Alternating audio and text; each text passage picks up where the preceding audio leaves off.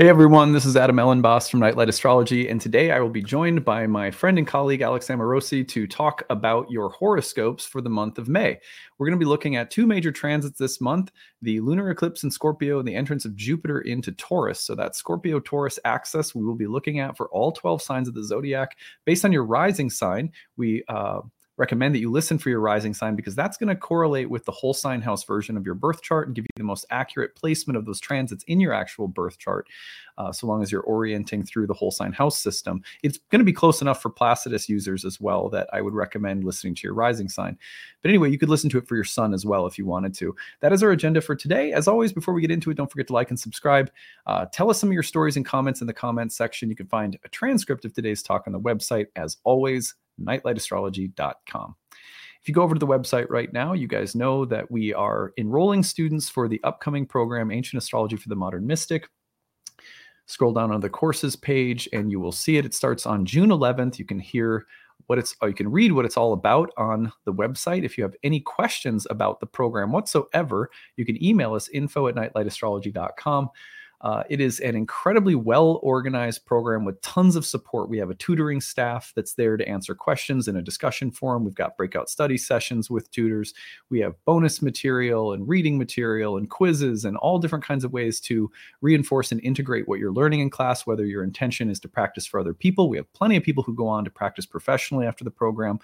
And we also have a fair amount of people who come through just because they want to deepen their personal love and connection to astrology, which is great because astrology is just like any other tool you can put in your kit to help you through all the different seasons of life. It's like having a, a prayer meditation practice or a yoga practice. You're, you're ability to learn the language of astrology is really like having an additional way of understanding the different things that you're going through day in and day out. So if you love and listen to astrology, but you're like, you know, I wish I understood a little bit more than I do, check out the course. I think you'll really like it. The bottom of the page, you'll find the early bird payment, a payment plan, and you'll also find need-based tuition assistance. Um, apply early for need based tuition. We do have a limited number of those available. Those are meant for people who can't afford to take the program, um, but could use a little bit of help to make it happen. Uh, for whatever reason, you're on a tight budget, you're a single parent, you're on disability, you're retired on a fixed budget um, you're part-time employed only or just lost your job you're between jobs whatever the case may be um, if we can help you make studying astrology happen within the parameters of your budget that's something the need-based tuition is designed for. It's a unique part of our uh, business model and we try to make sure that nobody's ever priced out of studying astrology. So um, if you again any questions email us info at nightlightastrology.com sign up early for the need-based tuition. Those are limited all right. Well, on that note, I'm very excited to get into your horoscopes for the month and welcome back my friend and colleague, Alex. Hey, Alex. Oh, hey, Adam. Good to see you. Welcome Good back. to see you. if you guys don't know Alex, you can find him on Instagram. It's Alex Amorosi Healing. And you can find him on his website if you want to book a reading with him or do any kind of personal one on one work with him. It's alexamorosi.com. Um, Alex this month we have two major transits uh, we're going to be looking at. One is on May 5th, the lunar eclipse in uh, the sign of Scorpio, and the other one is 11 days later on May 16th. Jupiter is entering the sign of Taurus, so that Scorpio Taurus axis is going to be um, uh, bright and uh, loud in our charts this month. I wanted to start and just pop up the chart and ask you for your impressions of the Tor or the uh, Scorpio lunar eclipse on May 5th. Just before we talk about them for any signs, what are some things that come to your mind with the um, lunar eclipse in Scorpio that could be applicable for everyone?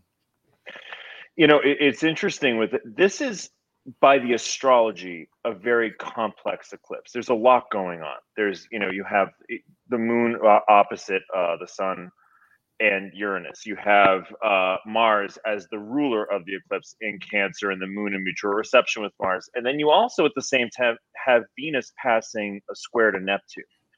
Um, and so all of that, you know, on the surface, the technical name for it, I guess, is just an astrological clusterfuck in a lot of ways. but so I, I, think that was Dorotheus who said it. Uh, Maybe it's Manilius. yeah. but um, you know, if we distilled it down, this is a very emotional, internal yin uh, eclipse. You know i think you know all the houses you know we can we can see impact and and uh, in in our external lives for sure and I'm, I'm sure we'll see that. But you know my impression has been of this eclipse because there's so much water involved in it water and earth the yin signs.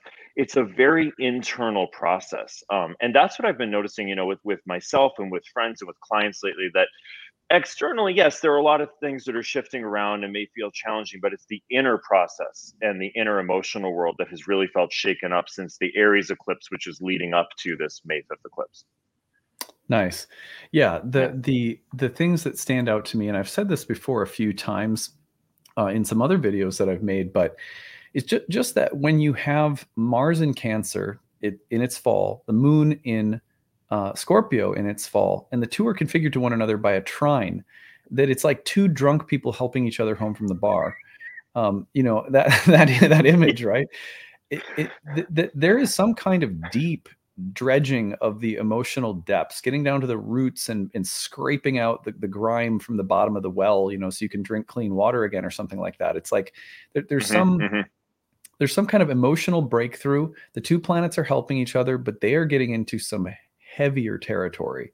Um, I think ultimately this that there is healing happening in this. Lots of water, lots of um, emotion, lots of ancestral or past kind of stuff. This is a South Node eclipse. Yeah. Um, it's not easy stuff, but there is a promise of like resolution and and um, some kind of soothing effect that will come uh, afterward. I don't think it's a surprise that, just you were saying, with the context of the eclipse, just a few days later, the sun hits a conjunction to Uranus, and there's a feeling of like catharsis and breakthrough that happens shortly after the eclipse. You get things like the Venus Neptune square in the midst of it, and I also wonder, um, you know, the like. W- there, there could be two paths. You know, Venus and Gemini square Neptune could be like the flirtatious path, but maybe like the avoidant path. We're flirting with something that's deep and mm-hmm. sort of murky. Do we actually get into it or do we try to avoid it? Um, but at the same time, I, I, just think there's too much gravity in the water signs and, and heavy water signatures that like something we may try to avoid will sort of come up and say, no, you're going to have to really look at this. Yeah, totally. I, I totally agree. And I think um, you know, one thing I to talk about with clients with wa- strong water signatures in their chart, it's water sig- water signatures, water signs tend to like to have sort of a secret internal space, like a secret garden of their emotional space or a secret garden in their mind. And that can be a place where you can feel really trapped in your emotional world. But when you can go into it, um, sometimes when you're doing energy work, you go into what's called the power place. You go into sort of a very deep internal place where you're sort of excavating – something from the psyche or from the energy of somebody where it needs to be brought into not even necessarily conscious awareness, but just out of the secrecy, out yeah. of that sort of place where it feels like it has to be contained and kept in this place. Like, actually, it's okay if that's seen. It's yep. okay if that's out in the public sphere of my own, you know, maybe not with other people, but at least in my own consciousness. Um, yeah. And I feel like that's something being liberated here with the Mars Moon dynamic, particularly. Yeah, absolutely, absolutely. Yeah. Um, I like that Jupiter uh, is entering Taurus again. Not you know eleven days after the eclipse. Um, yeah. It feels to me like that's a, a little like we're starting to move out of Marsy Marsy territory. Um, you know, we're you know the, the Mars is about to leave Cancer and move into Leo, little brighter, happier place for Mars. Jupiter's getting out of a Mars ruled sign and another fire sign. Um, and it feels to me like after the eclipse, um, you get this gradual feeling of breakthrough, soothing of tensions, healing of old wounds, and then this kind of sweet, stabilizing presence of Jupiter entering yeah. an Earth sign. Uh, what else comes to mind for you, uh, Alex, about you know Jupiter entering Taurus? Well, it, it, you know, following along what we were just saying about the eclipse, I, I do think that that's a fairly intense emotional excavation. But very quickly after that, Venus will move into Cancer. Um, then we get Jupiter, which I think it, she gets co-present with Mars, which I actually really like seeing that, and she's superior to Mars. So there's like that cooling, calming effect of Venus coming in. Then we see Jupiter coming in to Taurus. Now I see this, especially on the 20th when Mars moves into Leo. You know, Adam, like at the end of uh, Return of the Jedi, where uh, the Death Star is blowing up and Lando comes out of, you know, the Millennium Falcon comes out of the Death Star, like in the flames yeah. behind, going yee ha ha, like that. Yeah, like I feel yeah. like there's some sort of massive, like cathartic moment where is this moment between the 16th and the 20th where there's like there's been all of this really deep intense emotional wrangling of letting go and things coming to the surface and then sort of a um an extroverted or an external release of like oh we're through that. And as jupiter moves deeper into taurus and out of the square with pluto there's a settling that starts to happen. There's a stabilizing. There's a feeling of one coming into a venus ruled sign where the there's a sense of feeling almost um, stabilized by the very practical things of life, like being you know being embodied or movement or or uh, being in nature and all the Taurus type of ideas that I think begins with initially what feels like a really pretty powerful release, but then quickly starts to soothe and calm from there. Yeah. Yeah. Yeah. Yeah, I like Jupiter into Taurus also because it's now co-present with Uranus. And that's the sneaky part about this is that like once Jupiter gets co-present with Uranus, that that yeehaw is such a good mm-hmm. image. Uh, the, you know, the Millennium Falcon flying out of the exploding Death Star. It, right. it, it, the, the Jupiter Uranus is very much it's always been long associated. In fact, uh, we right now we have scheduled um, Becca Tarnas to come and give a talk during our summer speaker series oh, on awesome. Jupiter Uranus uh, contacts. Jupiter Uranus has long been associated with big leaps and strides in in space, you know, space travel, astronomy, physics, science, where there's a sort of um, you know, okay, we just found the this new God particle, or like, you know, whatever, like like the yeah. sense of discovery, expansion, moving beyond previous limits, you know, moving into previously un charted territory mm-hmm. with a mm-hmm. sense of like limitlessness and possibility now some of that comes down to earth it, it's not all it's gonna it can overpromise and like undersell but i love yeah. jupiter entering taurus just because it's this it's a much more stable place but it's also yeah. meeting up with uranus which is going to be you know really um you know turning turning the volume up on originality, experimentation, revolution, and, and Jupiter getting in there with it is going to amp all of that up, which I think for most people will probably be a pretty positive thing. Jupiter Uranus contacts are, for example, often associated with like you're you the avoiding the worst case scenario because of some angel that swoops down and, and yeah. helps you turn your car just before yeah. you get the fender bender or whatever. So um, it's I think it's a very uh, benefic place for Jupiter to be entering. Yeah, I agree. I agree. And I, you know, I have a friend with Jupiter Uranus trine in their chart, and one of the most innovative people with an ever uh, like a wellspring of innovative ideas. Like it just it just keeps come pouring out of him, and it's a really. I think with Taurus too, Adam, you know, I could see a lot of like environmental sciences, breakthroughs in environmental sciences, or like things that are supportive of the environment in some way, or something like that coming out too mm-hmm. I was mm-hmm. reading a really interesting article about different, you know, different technologies that are coming up to sort of break down plastics in the ocean or collect stuff like that. And I think that will become even more emphasized over the next year while Jupiter's co-present with Uranus. Oh, that's super cool. Yeah, yeah, I love yeah. that. Yeah, it's, yeah. it's yeah, especially very ecological in an Earth sign like Taurus, like that. Yeah, mm-hmm. that's mm-hmm. really neat. Um, well, uh, let us now turn our attention to um, our horoscopes. And after talking a little bit about these two transits, lunar eclipse in Scorpio, Jupiter entering Taurus, again, that's the dates for these because I can't put them up simultaneously. May 5th for the lunar eclipse in Scorpio, May 16th for Jupiter entering Taurus. We're going to be looking at the axis of houses and the different events happening in them uh, through these two transits this month for each sign. So I'm going to start with Aries uh, and then Alex will add his thoughts, and then he'll start with Taurus, and I'll add mine, and we'll go like that around the wheel. So we start with Aries rising, and you're looking at uh, the lunar eclipse being in your eighth house. Well, Jupiter entering Taurus comes into your second. For the lunar eclipse in Scorpio in the eighth, I like to think of the end or resolution or completion of soul contracts. This relationship has fulfilled what it was designed to do. It has given what it designed to give. It has taken what it required. And now it's time to let it go. I think it's probably one of the major eighth house signatures is the releasing, ending, impermanence, death, dissolution um, of various bonds, obligations, and connections that we have to other people. And that doesn't have to be a bad thing, but it means that bonds and relationships are transforming in a very deep way. The other peripheral topic would be like other people's money, something or inheritance and uh, things like that, maybe facing the consequences of old actions somehow. Um, the second house Taurus energy for me, with uh, Jupiter moving into Taurus, suggests a, a pretty new developmental period, a, a, time of expansion, whether that's around money and business or for the sake of, say, developing skills and uh, new abilities. Um, but building confidence in what you have, uh, building whether that's developing investments or, you know, again, skills that could be used for the sake of earning income. I find that people with Jupiter entering the second house sometimes go back to school um, but whatever it is, it's uh, a development of greater assets and resources that you're that you're coming into contact with, and pretty exciting too. I think with Jupiter, considering that it's co-present with Uranus. Those are my thoughts on that one for Aries risings out there. Uh, what do you think about those? Well, I think you know, with, I agree with this idea in the eighth house, Adam. I would say also with Scorpio being that house, just adding to what you're saying.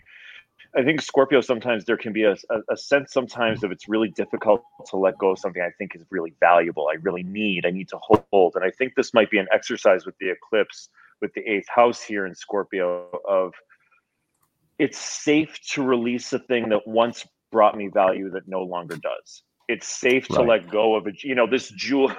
I don't want to. This is the only image that came to mind was like the old lady at the end of Titanic drops the diamond into into the ocean. You know, like it had this idea of like it was super valuable, and you know, had this thing, and then eventually it's like, well, you know, it I, I don't need this anymore. I don't need to hold this anymore. It's it's done.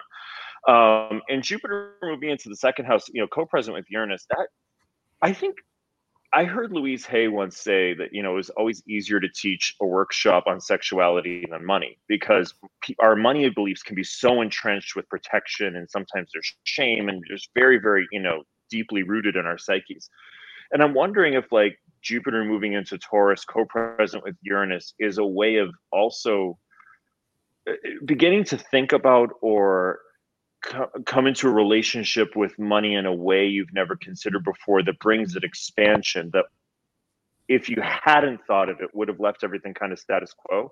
But because there's sort of a book you read or a, a technique you decide you you find or something that takes you out of your normal uh, grooves with money there's a way that money all of a sudden begins to sort of have a, a possibility of expanding more. Yeah. Right. Yeah. Yeah um, that's those are really nice takes. Yeah, I really appreciate that. It adds some nice dimension to um, what's going on for Aries folks. Um, yeah. why, why, don't we have you take us in uh, the direction of Taurus rising uh, with the mm. eclipse in Scorpio in the seventh and Jupiter entering Taurus in the first? So I would say that this is a, a big emotional um, culmination point in the way you feel about or in romantic relationships. Uh, and you know the seventh house can mean other kinds of relationships but i generally find it to mean marriage or long-term partnerships or romantic relationships. Um, and you know it might be a little bit like we were talking about earlier it may not be within the structure of the relationship itself in relationship to your partner or the way you perceive partners but your own sort of internal sense of what you have held as a belief or an emotional structure around relationship that is ready to transform in some way that under the light you know that maybe the eclipse light of this full moon there's a sense of like a slipstream that's created where you're what once felt like a very hard and fast belief gets transformed but when it's transformed within you it naturally radiates out into your outer experience. And i feel like this is much more of an internal process in the water sign and with this eclipse and just the way it's configured but that it begins to affect relationship a little bit more, which is really interesting because then Jupiter moves into your first house, which brings such an expansive view on the self. Um, and maybe the way you constellate your own philosophies or your belief structure about who you are. Um, I think that one of the things we often don't realize is how often we call who I am what we call who I am is often a collection of beliefs that we have that are very, very deeply entrenched. And it might be an opportunity with Jupiter co present with Uranus here as Jupiter makes this entrance a year long process of Jupiter being in Taurus where you begin to um,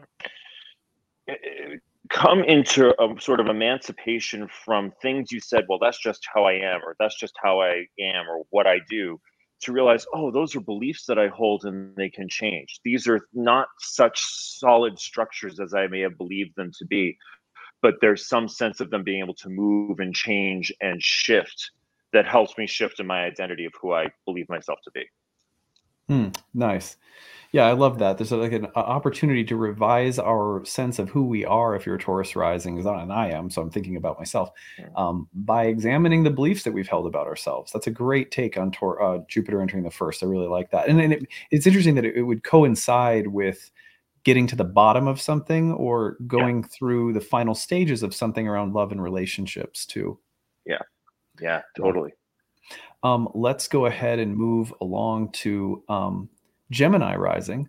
This places the eclipses in the eclipse in the sixth house, and it places the entrance of Jupiter into Taurus in the twelfth. Now, these are difficult houses. Um, they are like blind spots to the individual because they're both houses that are said to be in an aversion to the ascendant. So, what that means for ancient astrologers is that this is the stuff that we. It's almost like there's the, unconscious is a little bit more active and powerful in these areas and, and there's not as an easy as a time controlling or understanding what's happening in these areas even though they can be right in front of us.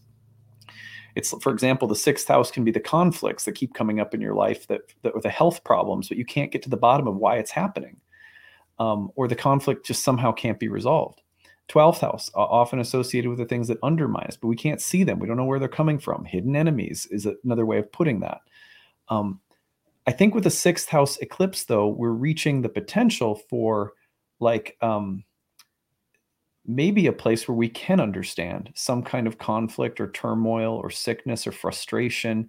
Because I think the South Node and the Scorpio nature helps us get to the bottom of things, as I've said mm-hmm. a few mm-hmm. times. And so I just wonder if this isn't a, a kind of a moment where it's like something that we've been that's been grinding us down for a while is sort of the the, the power has um, it, it, the uh, power it has over us is concluding. It's like not going to have mm. power over us anymore. Is what I'm trying to say. Mm. At the same time, I wouldn't be surprised if you know there was some chaos and conflict emotionally. Now, I also wonder if some of that might be related back for Geminis to things around money and resources, given the placement of Mars in the second, just to be a little bit more specific about what kind of conflict, turmoil, and what where things are coming to a head. Um, but then Jupiter enters the 12th. And here's what I love about Jupiter entering the 12th as someone who's just gone through it. Um, Jupiter entering the 12th has a way of redeeming and bringing confidence out of insecure places places where we've mm. gotten off track where we've undermined ourselves where we don't believe in ourselves where we haven't figured out how to integrate or incorporate parts of ourselves. And jupiter goes in there and just it, it shines a light. It's such a redemptive planet to have in the 12th house. Um, but it can also amplify the degree to which those undermining influences are are there and you know taking our, us off course somehow. And so it's like Jupiter will amplify the uh, undermining spirits or energies, but it also will help redeem them and somehow bring them to the light. Its natural position is to move into the first house after it finishes in the 12th. So I think for Geminis, it's like on the one hand, you're finishing a season of, of, of maybe some really hard, intense emotional work. Uh, but then there's also, um, uh, uh, uh with Jupiter entering the 12th, um, a season ahead that has to do with starting to redeem some things. It's still going to require work, though. Mm. Oh, I love that, Adam. I'd never thought of Jupiter in the 12th that way, but that just really like kind of illuminated I, something I've seen a lot when I've seen this transit. Um, that's beautiful. I mean, I think you know it's interesting. I was thinking of this. There's a book I really love by a Vedic astrologer on the lunar nodes, and they, she she describes if you read the description of the South Node in this book, it sounds a lot like Pluto right? It has a very Pluto-like feeling to it. It has a lot of the same sort of ways we talk about Pluto in in um, in modern astrology, you know, death and rebirth, and the release of things and moving things out. And you know, having just had a, a, a some not only sixth house south node, but also um, Pluto transits, it, it, it does have that quality of if there's something that feels like that thing that keeps happening and you can't figure out why it keeps happening and it maybe affects your physical health in the in the sixth house or it affects i often find the 12th house is a little bit more in the psycho psycho spiritual realm of the of the mind but this is a really wonderful opportunity under this eclipse to if you're willing to see very clearly and sometimes that can be difficult something can be revealed under it the south node can help sort of flush that out or pull out you know whatever feels like the top the the um, the energy structure that's been causing that there, and it can really create a lot of healing. I'm not saying it will necessarily be easy, um, but I think that the the the movement of Jupiter quickly, you know, quickly after this into the 12th house, that's a planet you want to see coming in after a really, you know, sort of intense inner emotional eclipse like this that that brings that redemptive quality and the clarity yeah. quality. So yeah. Yeah, yeah. nice uh, let's go forward from here to look at Cancer rising. Uh, mm. We'll let you lead this one. So we're going to have the uh, for Cancer risings. We're going to have the lunar eclipse in the fifth house, um, and you know when this this comes to mind for me, I'm thinking about are you are something coming to the head or something internally being recognized or in your emotional space being understood around what you act what actually makes you happy i think there could be a story here with cancer rising of like you know i've gone along with certain things like yeah this makes me happy yeah this makes me happy but scorpio has a way of bringing you down into the depths and being like let's get i hate to quote the spice girls here but tell me what you want what you really really want you know, like yeah, it's yeah. That, that sort of feeling to that you know like you know does this make me happy? Does this bring me joy? You know, like, and a little bit with Scorpio too of like, I don't really care what anybody else thinks. I don't really care if anybody else thinks this is weird or off or, you know, um, strange in some way. This is something that really brings me joy and really allows me to find joy. And so, like, allow maybe even just allowing yourself to go towards those things um, this month with the fifth house and then Jupiter moving into your 11th, I mean, that's Jupiter's joy.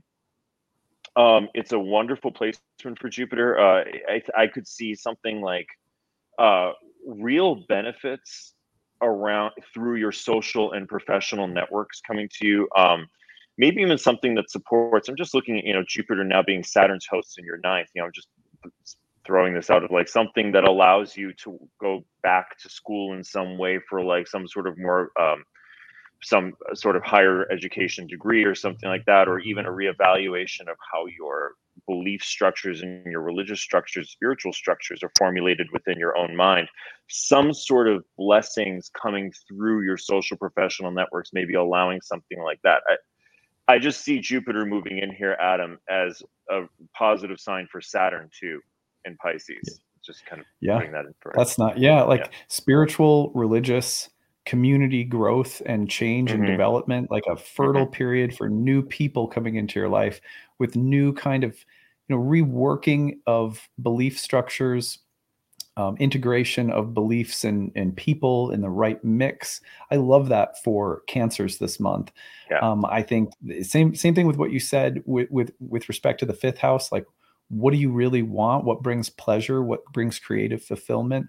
Maybe some, this is a look lunar eclipse in that house. You could see things around pregnancy and children coming up decisions about pregnancy and children. Maybe also questions about sexuality. This is the house of venus mm-hmm. after all the fifth is and um, called the joy of venus. So you know scorpio eclipse getting down to the bottom of sexual issues especially where mm-hmm. there's like repression or you know problems with pleasure or something like that it's also about um, you know exploration like getting into darker more forbidden places around pleasure too i would say. Mm-hmm. absolutely. Absolutely. Let's go on to uh, we'll put oops my bad. All right let's put uh, leo on the ascendant. So the scorpio eclipse is happening in the fourth and again that is on may 5th and then on the 16th jupiter enters taurus in the 10th um, so, you know, we're looking at an eclipse that's bringing things to a head in the house of home, family, uh, uh, pa- parents, karma related to your living environment or your home.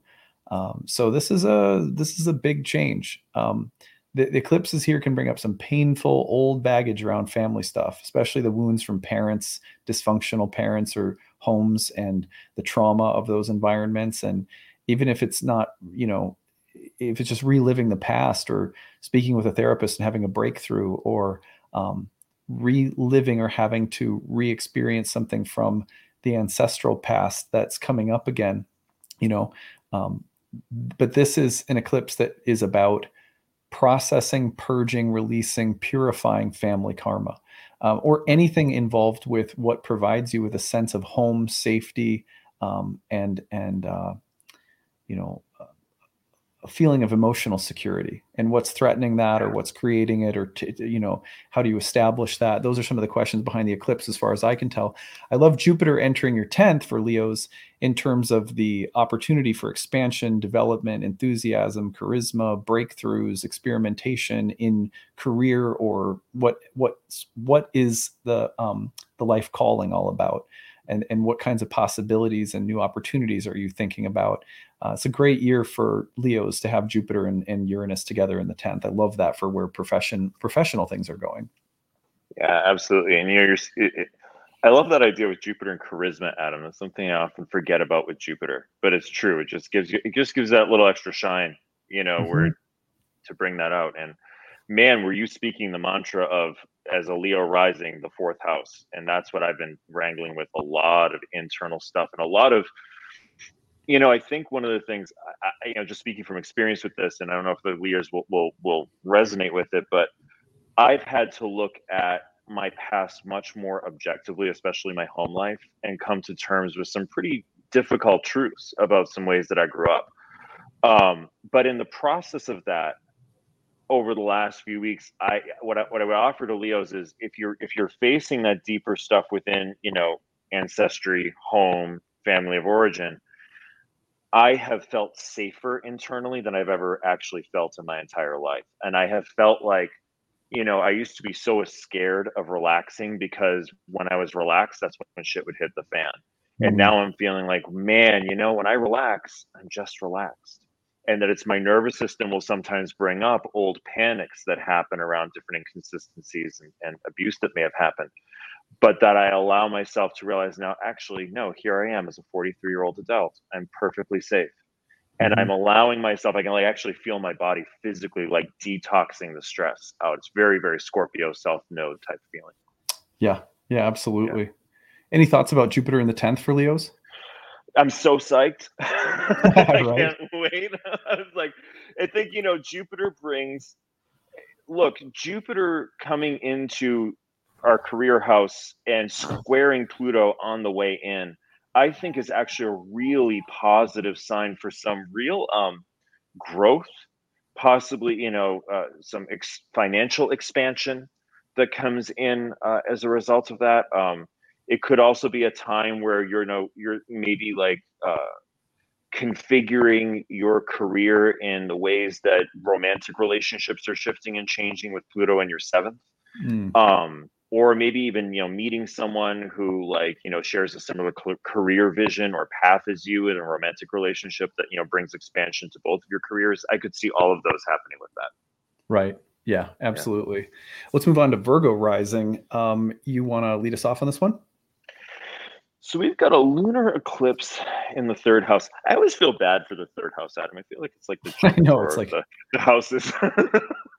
um, changes in your mind changes in your mind and your siblings and you know everything else we didn't put in the other houses we'll put it's, it's, the junk it's the junk drawer of the houses it's just like digging through trying to find but um you know I, I think the third house eclipse i i could see something here. Now one thing i've, I've actually been working working the idea you talk about the idea of the environment in the third house is maybe coming to grips with coming to a culminating point with certain ideas about what you're surrounded with every day that a don't, a don't lo- no longer serve you uh, no longer hold value to you or have maybe your values have changed around them and there, there's a desire to kind of put the pedal to the metal now in if there are shifts that need to be made in your surrounding environment to, to start to make them. There, there's sort of again a you know a Scorpio and the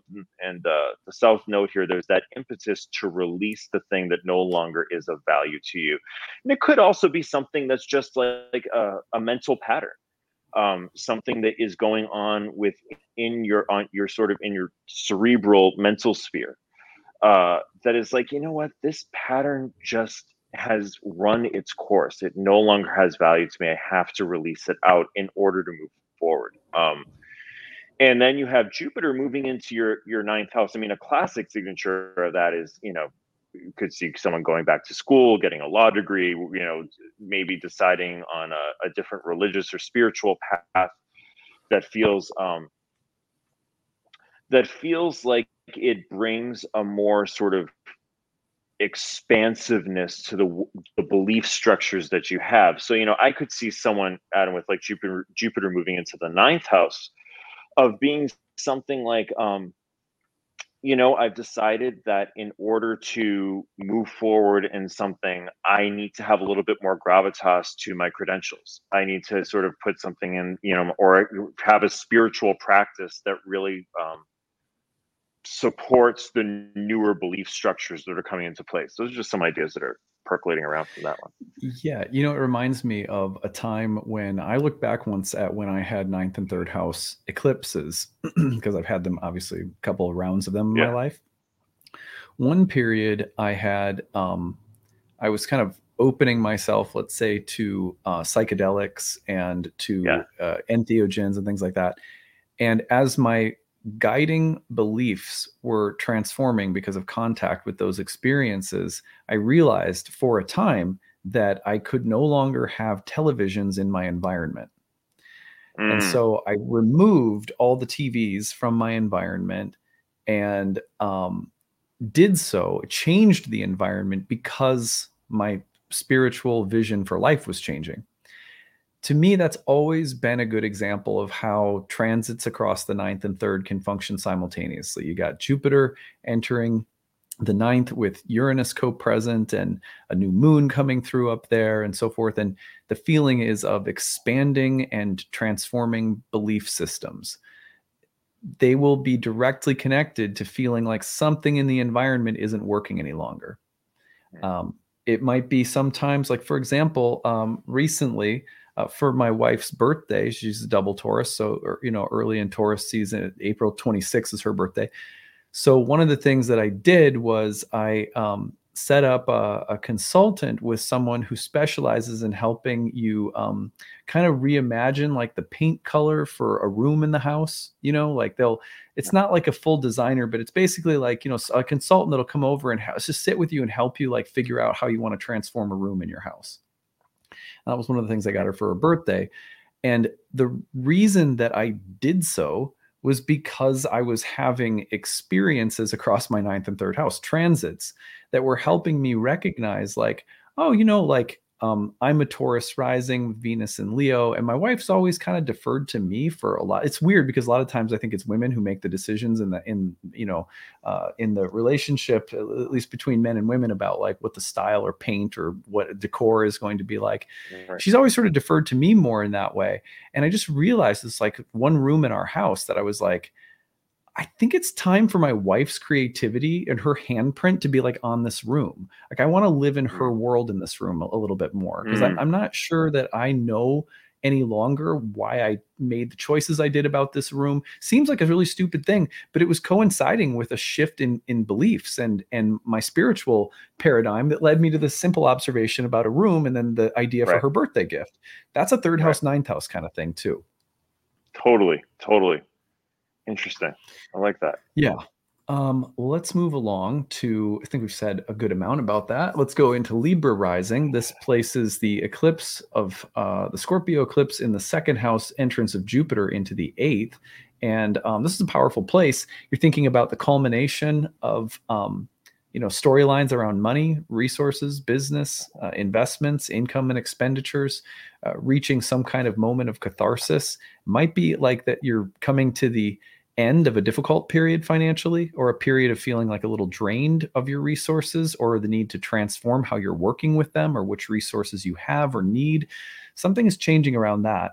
Uh, and then Jupiter enters the eighth and starts bringing in new possibilities and opportunities that probably come in through other people you're meeting or through people that you already know that have a new set of resources or ideas or ways of collaborating that might um, provide some some real breakthroughs. Now, often I'm a little skeptical of eighth house transits because it's a little bit like a contract you're signing and you don't always know what you're going to get. But with Jupiter and Uranus there, I feel like you know some relationships, some collaborations, some new soul bonds are going to be very liberating um, for Libras, uh, and what they provide and how they help you create breakthroughs. Um, that's really that's super profound. Also, what do experiences of being drained lead you to need uh, help with? You know, having to ask for help and receive help from other people could be quite liberating.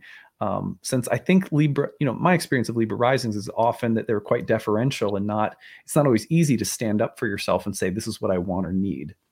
Um, mm-hmm. So I think these could be some very positive uh, signs for for Librans around the, these two houses.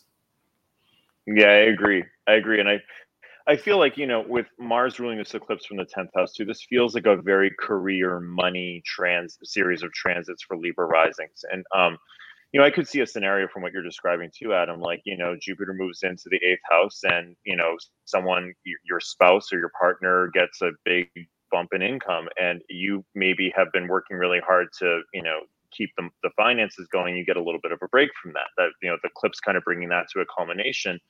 And maybe you allowing you to also explore some you know inklings to sh- to make some shifts around career in career with mars moving through the 10th house and you know uh, quickly into your 11th house after this too for libra risings which you know may take some action through your networks to you might feel a little bit more flexible financially to take some action through networks in the coming days uh, in May that you maybe couldn't have taken before the eclipse to kind of freeze you up. That's one way I could see this happening.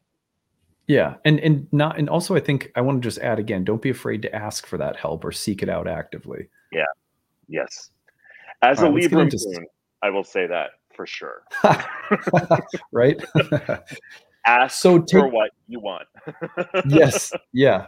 Yeah. Oh, um, oh, let's go across uh, the Scorpio. Uh, Scorpio risings have the eclipse in their first and Jupiter entering the seventh.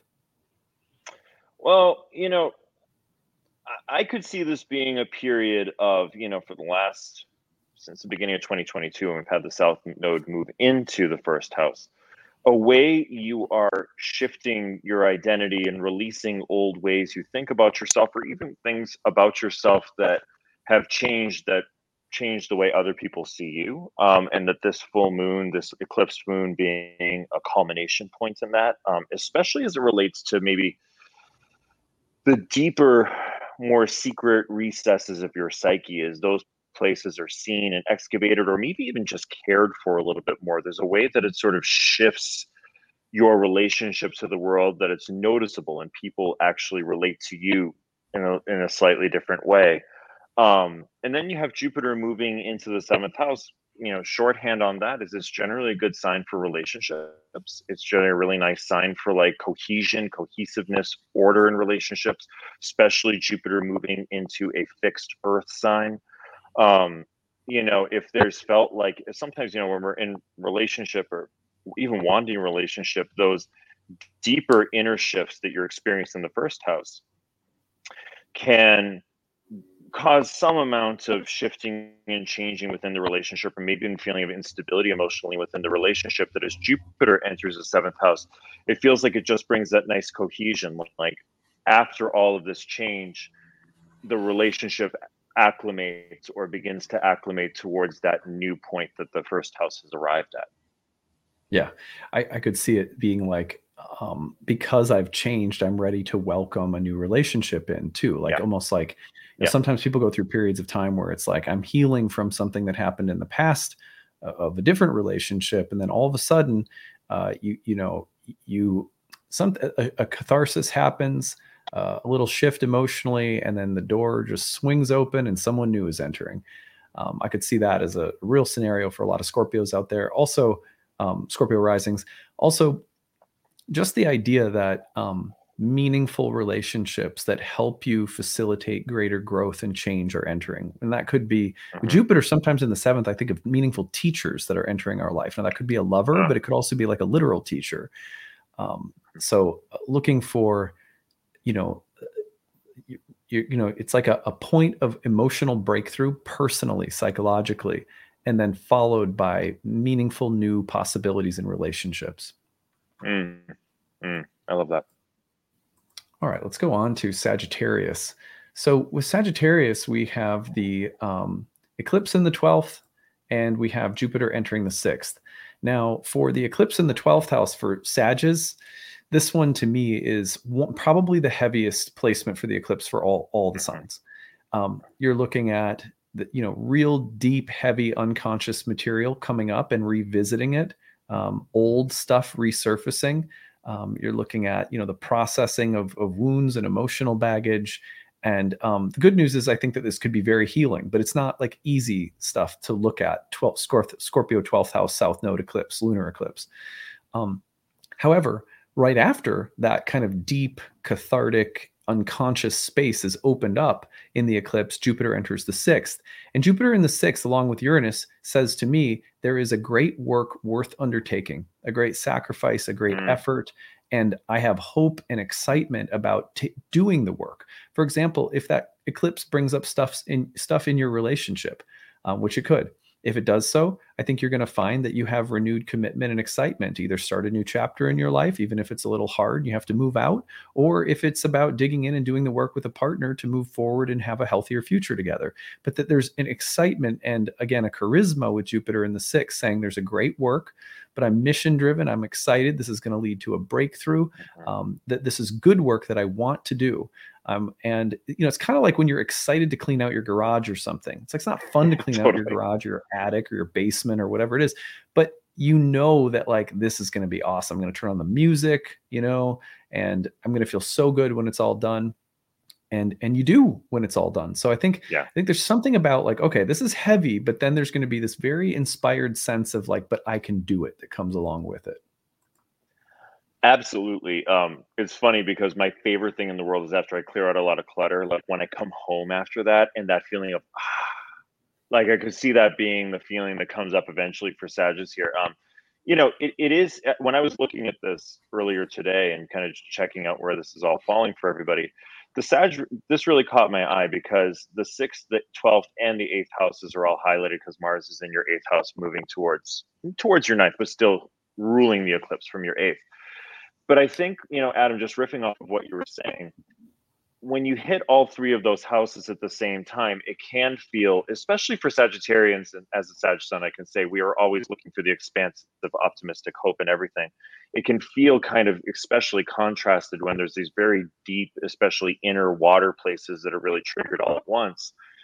But at the same time, Jupiter moving into the sixth, just to echo what Adam was saying, does give you a can do kind of attitude with it. Like, okay, here it is.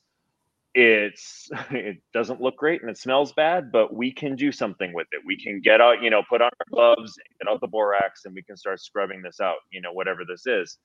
Um, and I would just say, just quickly on this too, is I think for Sagittarians, the tendency is oftentimes to move with hope and to hope and to dream and to see the expansive possibility, which is beautiful just being very discerning with this constellation of the eclipse and the movement of Jupiter of not just relying on hope, but also taking some real, you know, Jupiter moving into Taurus, some real concrete embodied action around mm-hmm. what you might notice. Um, because it's very easy to get caught in that. And I'm speaking yeah. fully from experience as a satire with that. Yeah. Totally. Let's move into um, Capricorn next, uh, which constellates uh, the eclipse and Jupiter entrance into Taurus in the fifth and 11th houses? Well, I would say, you know, the eclipse in the 11th house is interesting. Uh, I would say to this is a culminating moment for you as a Capricorn rising of what's been going on in the networks around you or the people around you, you know, your allies or your friends, and then, you know, obviously I always build this out into professional networks too, but also just um, you know looking at the people and the structures that support how you're known in the world or support your career in general. Things that may have felt like under the surface need to change for a while under this eclipse are like, you know what, this has to change. It has a more of an imperative behind it. Um, you know, maybe something there there's been a certain group or maybe people within a group that you've been allied with for a while that it's like you know what? That did serve its function. It was valuable for a time and now it's time for me to move my allegiances or my my my uh my focus to other groups that support my career or my, the way I'm known in the world in this way in in a, in a different way. Um and then Jupiter moving into the fifth house you know we could just say again shorthand uh, there might be things that come up around pregnancy and children for that. Definitely with jupiter moving into the fifth house um, that's a possibility. I think but jupiter in the fifth house is like are you enjoying your life man? Like are you just like you know are you really allowing yourself like what are your beliefs around enjoyment? What are the structures of thought you've created around the ability to creatively enjoy the things that bring you a lot of pleasure? Um, you know that this is definitely a place where you might be exploring um, different or innovative beliefs around sex and sexuality, which I could see with Jupiter and Uranus being co-present. Um, but I like this transit for Capricorns. I think this is a nice transit. Yeah. In a lot of ways. Yeah, I really like that um, Jupiter uh, co-present with Uranus. Um, I like that there's a um, uh, that for me that suggests that you're at the, capricorns you know for capricorns to have a creative breakthrough a breakthrough around joy and pleasure and the, the sense of creative fulfillment uh, that, that mm. you're going to create something or that you need to create something that will liberate and break up stuckness in some area uh, that strikes me as the most promising part of this month for Capricorns. The lunar eclipse says maybe for that to happen, you have to let go of certain people, certain groups, certain uh, you know social dynamics in your life, or maybe some of them are are reaching a place of um, you know you're getting exhausted by them somehow. But there's change around mm-hmm. social dynamics, groups, allies, friends, and communities. There's also these this invitation to expand and explore creatively. Absolutely. All right, let's go on to Aquarius rising. Um, for Aquarius rising, we've got these uh, the lunar eclipse in Scorpio happening in the 10th place, which is the place of career, uh, where we have the entrance of Jupiter into Taurus in the fourth place, which is uh, the place of home and family and property. So, um, yeah, uh, I think the lunar eclipse in Scorpio shows up in the 10th house. And um, for some people, is going to mean the end of a job. It's going to be the end of doing a particular type of job or working for a company or uh, the, the, the end of something professionally. Um, for other people, it's going to be the end of a project or the end of um, you know a, a, period of working with certain people, or it's going to represent internal changes within a company, or it's going to represent um, reaching your limit somehow with some aspect of your work. Okay, this particular way in which I work has can no longer be. So I, I think of conclusions, transformation, death, and letting go around the career for Aquarians. Um, where whereas with Jupiter entering the fourth house and now being co-present with Uranus, I love the idea that um, your base, your home, your your uh, foundation is expanding. Uh, for example, I could see this easily coinciding with a woman realizing that she's pregnant or about to have a child and about to take a sabbatical from or a um, what do you call it a um, maternity leave. That's what I mean. Mm-hmm. So uh, you know the um, the word sabbatical, by the way, although it's used in universities to represent someone taking a year for study or something like that, it actually comes from the word Sabbath, and sabbatical is also another word for taking a, a deliberate period of rest. But either way, the the um, the idea that your something is growing and developing and expanding around home and family, around roots and living environment. There's a lot of new possibilities entering there. Like the, the soil is being turned over around home and family. Uh, new life is growing in that area. Um, that there's also a letting go happening in terms of your external world and how you appear out in the world or what you do for a living. Yeah, I love that. I love that. I think, you know, um, one of the things I think is so interesting about Jupiter going into the fourth house here is you know there's there's so many times when we're looking at our family of origin or you know where we've come from and where we've um the the ancestral patterns of our family there can be such a feeling of sometimes it feeling very disparate or very detached in some way like you know well this thing happened over here with my mom's family this thing happened here with my dad's family and they seem like very unrelated events. And one of the things Jupiter does so well is Jupiter takes things that feel unrelated and makes a cohesive narrative out of it. Like so, I could see someone who's just like you know maybe something that has shifted in the 10th house and like the culmination of how I'm seen in the world or the what I've brought to my career or how people notice me is coinciding with the rediscovery of or maybe even the creation of a new philosophy or narrative about what it meant to come from where I came from, what it meant to be there, um, how I made sense of that and yeah. uh, brought it all together. Yeah. Yeah. Yeah, absolutely. Um, well, that leads us into our last sign and set of horos- or, uh, horoscope for the day, uh, which is Pisces rising. Um, and that takes us into placements across the third and ninth house again. Uh, what do you think about these, Alex? Well, you know, we have the lunar eclipse happening in your ninth house, um, which it's interesting. I feel like this is actually a really nice transit, though might be a little challenging for Pisces in the sense of clarifying and bringing discernment to your religious or spiritual beliefs. And I think sometimes with Pisces, there can be like everything kind of melds into that, you know, that watery mist for Pisces. And I think that with Scorpio, there's a little bit more clarification in Scorpio, ruled by Mars, and a sense of I've held a certain doctrine, belief, or philosophy for a long time.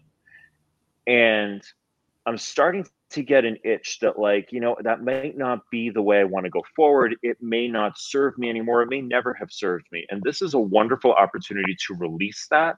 And in some way that brings a sense of greater order with jupiter moving into your third house a greater order and cohesiveness to the environment around you um, where you feel like what's around you makes more sense. There's greater meaning to it which i think you know your your rising sign ruled by jupiter is something very important i think to pisces and sagittarius is ruled by jupiter is meaning.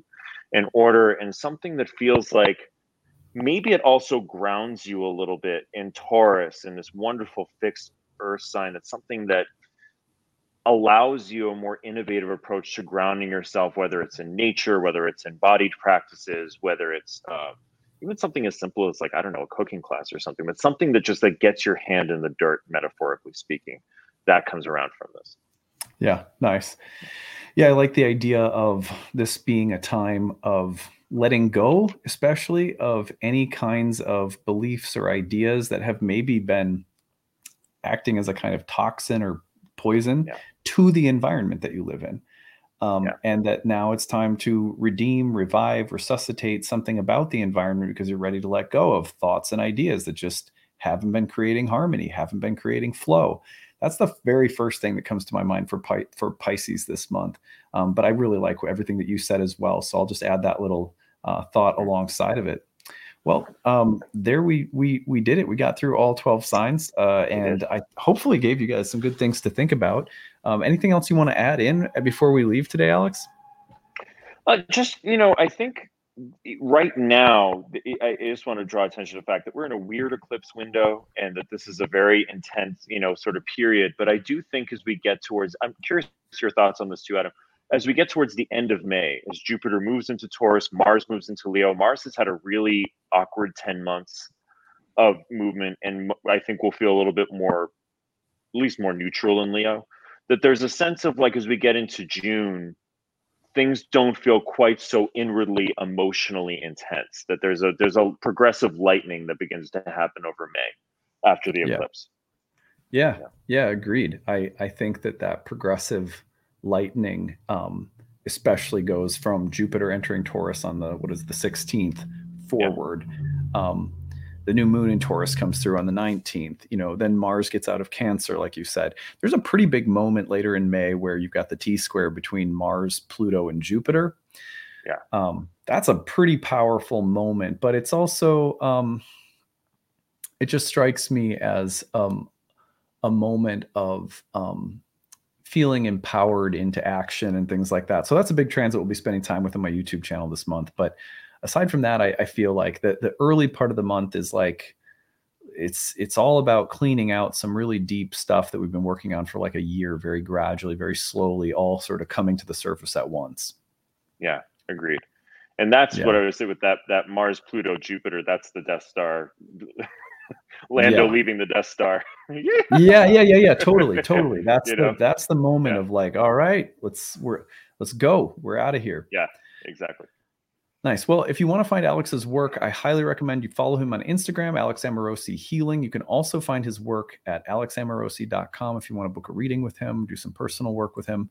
Um, thank you so much, Alex, for being here today, for helping us unpack the astrology of the uh, month. Really nice to do so with you as always. Everyone, thank you so much for listening. Don't forget before you leave to like and subscribe. You can find a transcript of today's talk on the website, nightlightastrology.com, where you can also check out our upcoming programs. Any questions about them, email us info at nightlightastrology.com. All right, that's what we've got for today. I hope you all have a great rest of your week, and we will see you guys again next month. Take it easy. Bye. Bye, everyone.